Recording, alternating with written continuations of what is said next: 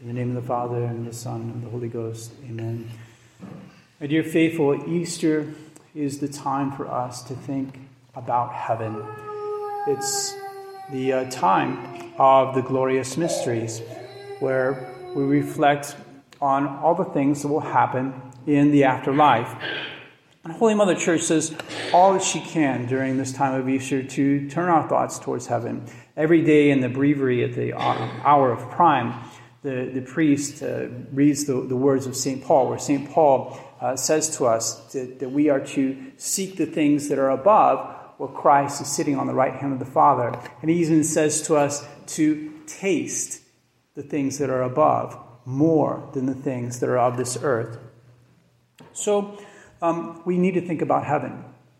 That is where Christ is and where we are not. Uh, we, are, we are made for our Lord. We are made to, to dwell with our Lord forever. Um, he right now is, is dwelling in heaven. We are dwelling on this earth. And if we, if we want to be with Him um, one day forever in heaven, if that's what we're made for, um, then we definitely need to think about Him being there. And we need to think about our eternal destination, what it will be like.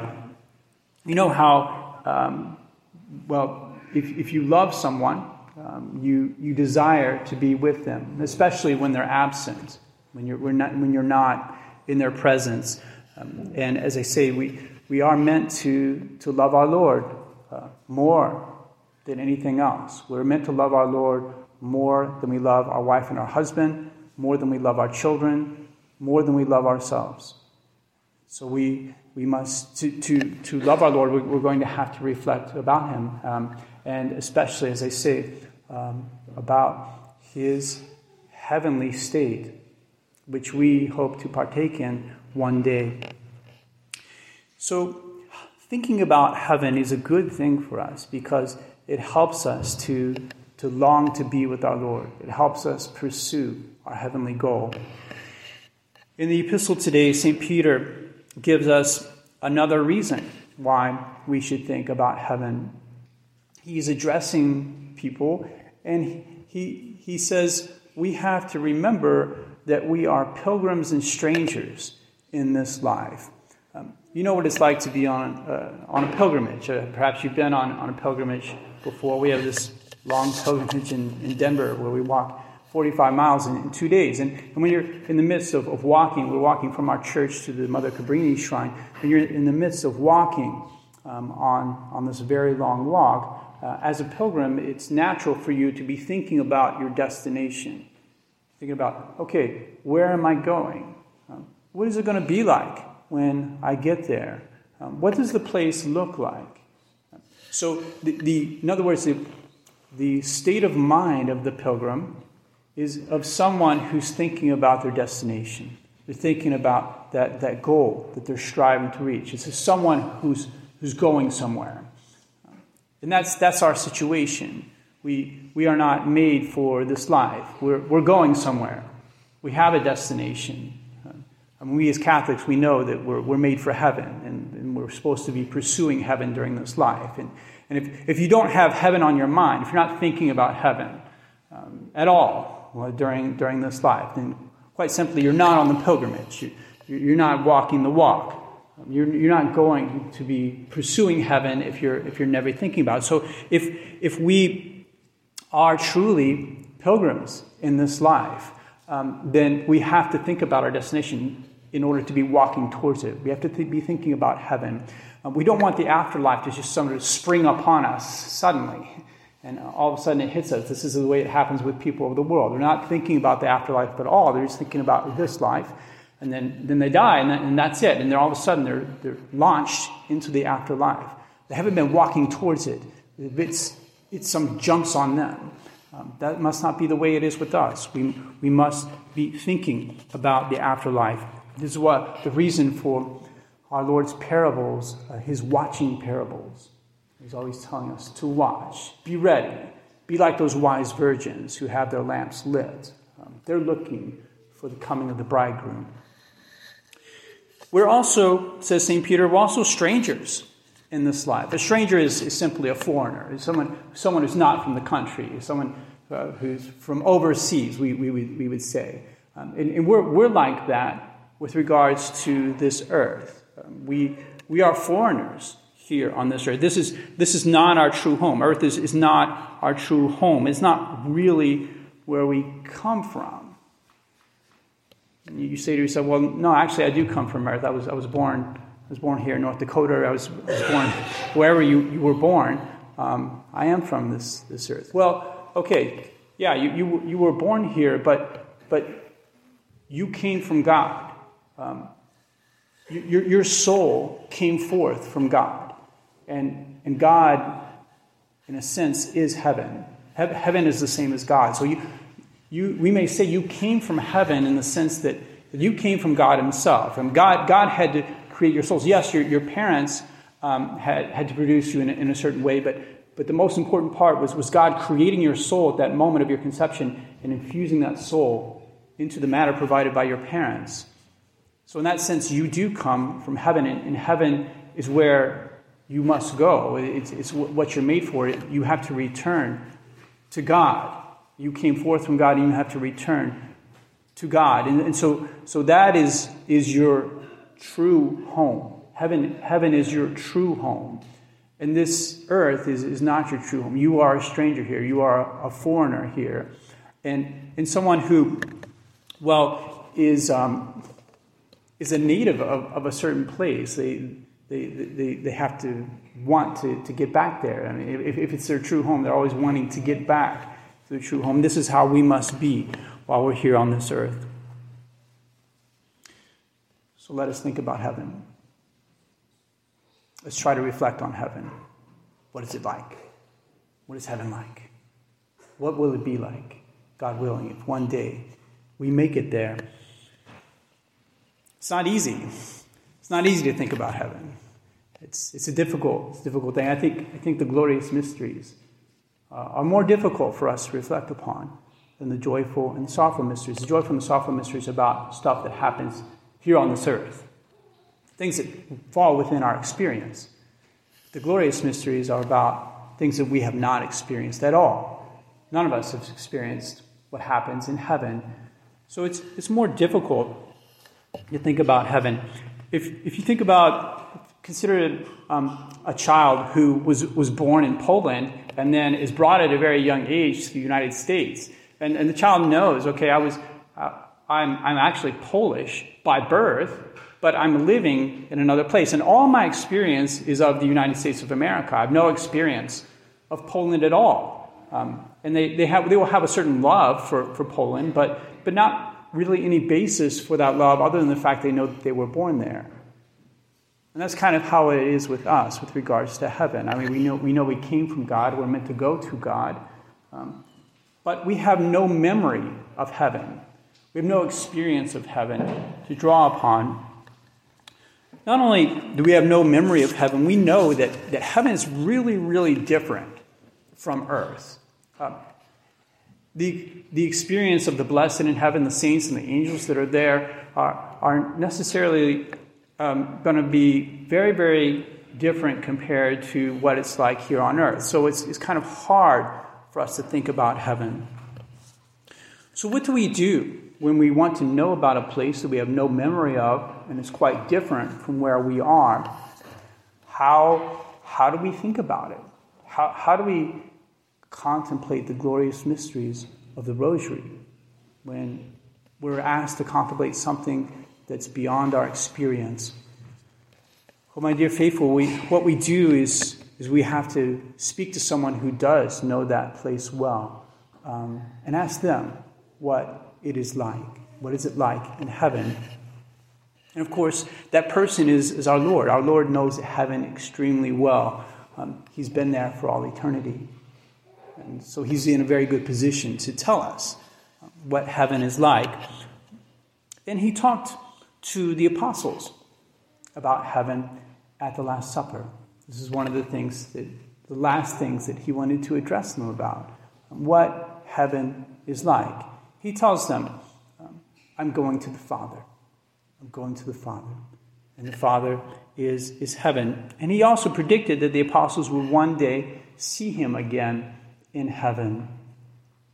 He's kind of predicting that the, the apostles will, will go to heaven um, one day. And well, I think we can pick out two characteristics of heaven that, that our Lord uh, speaks about when he's talking to the apostles. And I, I think these two characteristics will perhaps help us when, when we, want to, we want to go through this exercise. We want, we want to think about what is it going to be like in heaven, God willing, if I make it there one day. What, what will it be like? How can I think about this? What will I experience if I make it to heaven? One of the characteristics is in today's gospel. Our Lord spends a long time on it. And the other is the line that immediately follows today's gospel. If you kept reading, reading in, in 16th chapter of St. John, you would find it there. So the first thing that our Lord speaks about and spends a long time about today in, in talking about heaven is the characteristic of joy. People in heaven are really happy. I think that, that seems pretty obvious. Like we, we all know that, that that is definitely going to be a characteristic of heaven, the joy. Joy is going to be a characteristic of heaven. And we, and we ask ourselves, well, what, what's special about that? How, how is the joy of heaven, uh, how is that a characteristic of heaven when we also have joy here below? Um, well, obviously, there's not, there's not going to be anything special about the happiness of heaven if the happiness of heaven is exactly the same as the happiness of earth. Um, but of course, it's not. The happiness of heaven is far superior to the happiness of this earth. The happiness that we have here below uh, might be compared to, to the, the labor of a woman, compared to, to what her happiness uh, when, when she has brought forth the child, uh, um, where, where she forgets her sorrow. In other words, even the joys that we have here below um, will seem like sorrows compared to the happiness that we will have in heaven. There's something essentially different between the happiness of earth and the happiness of heaven that our Lord speaks about when he's talking to the apostles. He says, I will see you again, and your heart shall rejoice, and your joy no man shall take from you we all know that whatever happiness we have on this earth, it's a very fragile thing. It's, it's, it's very susceptible of being swept away. We may be happy one moment, you know, we may be happy for a few hours, you know, we may be in a good mood. But very quickly, that joy is, is taken away from us. It's, it's swept away by some sorrow that, that comes to us. Or maybe it's something that, that comes uh, from our own mood change Maybe it comes from something bad that, that happens in the world, some evil that is out of our control. But, but we all know that, that it's absolutely impossible for us to, to hold on to joy in this life. Whatever joy that we have, it's fluctuate. It's going to fluctuate. It's going to go away and return and go away and return. That's, simply the, the nature of, the, of life on this earth. But that's not going to be the way it is in heaven. It will be a joy that will never go away. It will never be diminished. It will never be taken away. You know, C.S. Lewis um, once, uh, when, he, when he wrote his, his autobiography, Surprised by Joy, um, he talked about how um, when, when, he, when, when he experienced joy, um, and he, he loved it so much, there's this feeling of joy that he would have. Uh, perhaps uh, coming into contact with some beautiful thing and just be immediately elated within himself. And he liked it so much that, that he wanted to some, somehow find a way to, to trap joy, um, to hoard joy, to get joy and, and, and, just preserve it in such a way that, that he could not lose it, that the joy would not go away. Um, and what, what, what, he found was that the more he tried to, to trap the joy and and to hoard the joy, and keep it, the harder it was to, to hold on to it. it it's, it's not something that, that we can hold on to in this life. Um, and if, if you're just looking for consolations in this life, if you're just looking to, to have that joy and hold on to that joy, um, what, what you find is it becomes hard. It, it becomes harder to have joy. Um, you can't just manufacture joy. For C.S. Lewis, this, is, this was an indication to him that the ultimate source of joy is not in this life, it is in another life. And that's, that's what's true. Um, it's, it's really hard for us to imagine what it would be like to have a joy that never abates, that, that never diminishes, that never fluctuates, that never goes away. This is what we must imagine when we think of heaven always being in a state of joy, a joy that never diminishes. The other characteristic of heaven that is, is the one that our Lord mentions right after the gospel. He's talking to the apostles about prayer, and he says to them, In that day, when you get to heaven, you shall not ask me anything. Heaven will be a place where you will not need anything. All the needs that you have on this earth, all the things that you are looking to acquire, you will no longer want. You will no longer need. You will not need food. You will not need drink. You will not need air. You will not need sleep. You will not need any material things. You won't need security.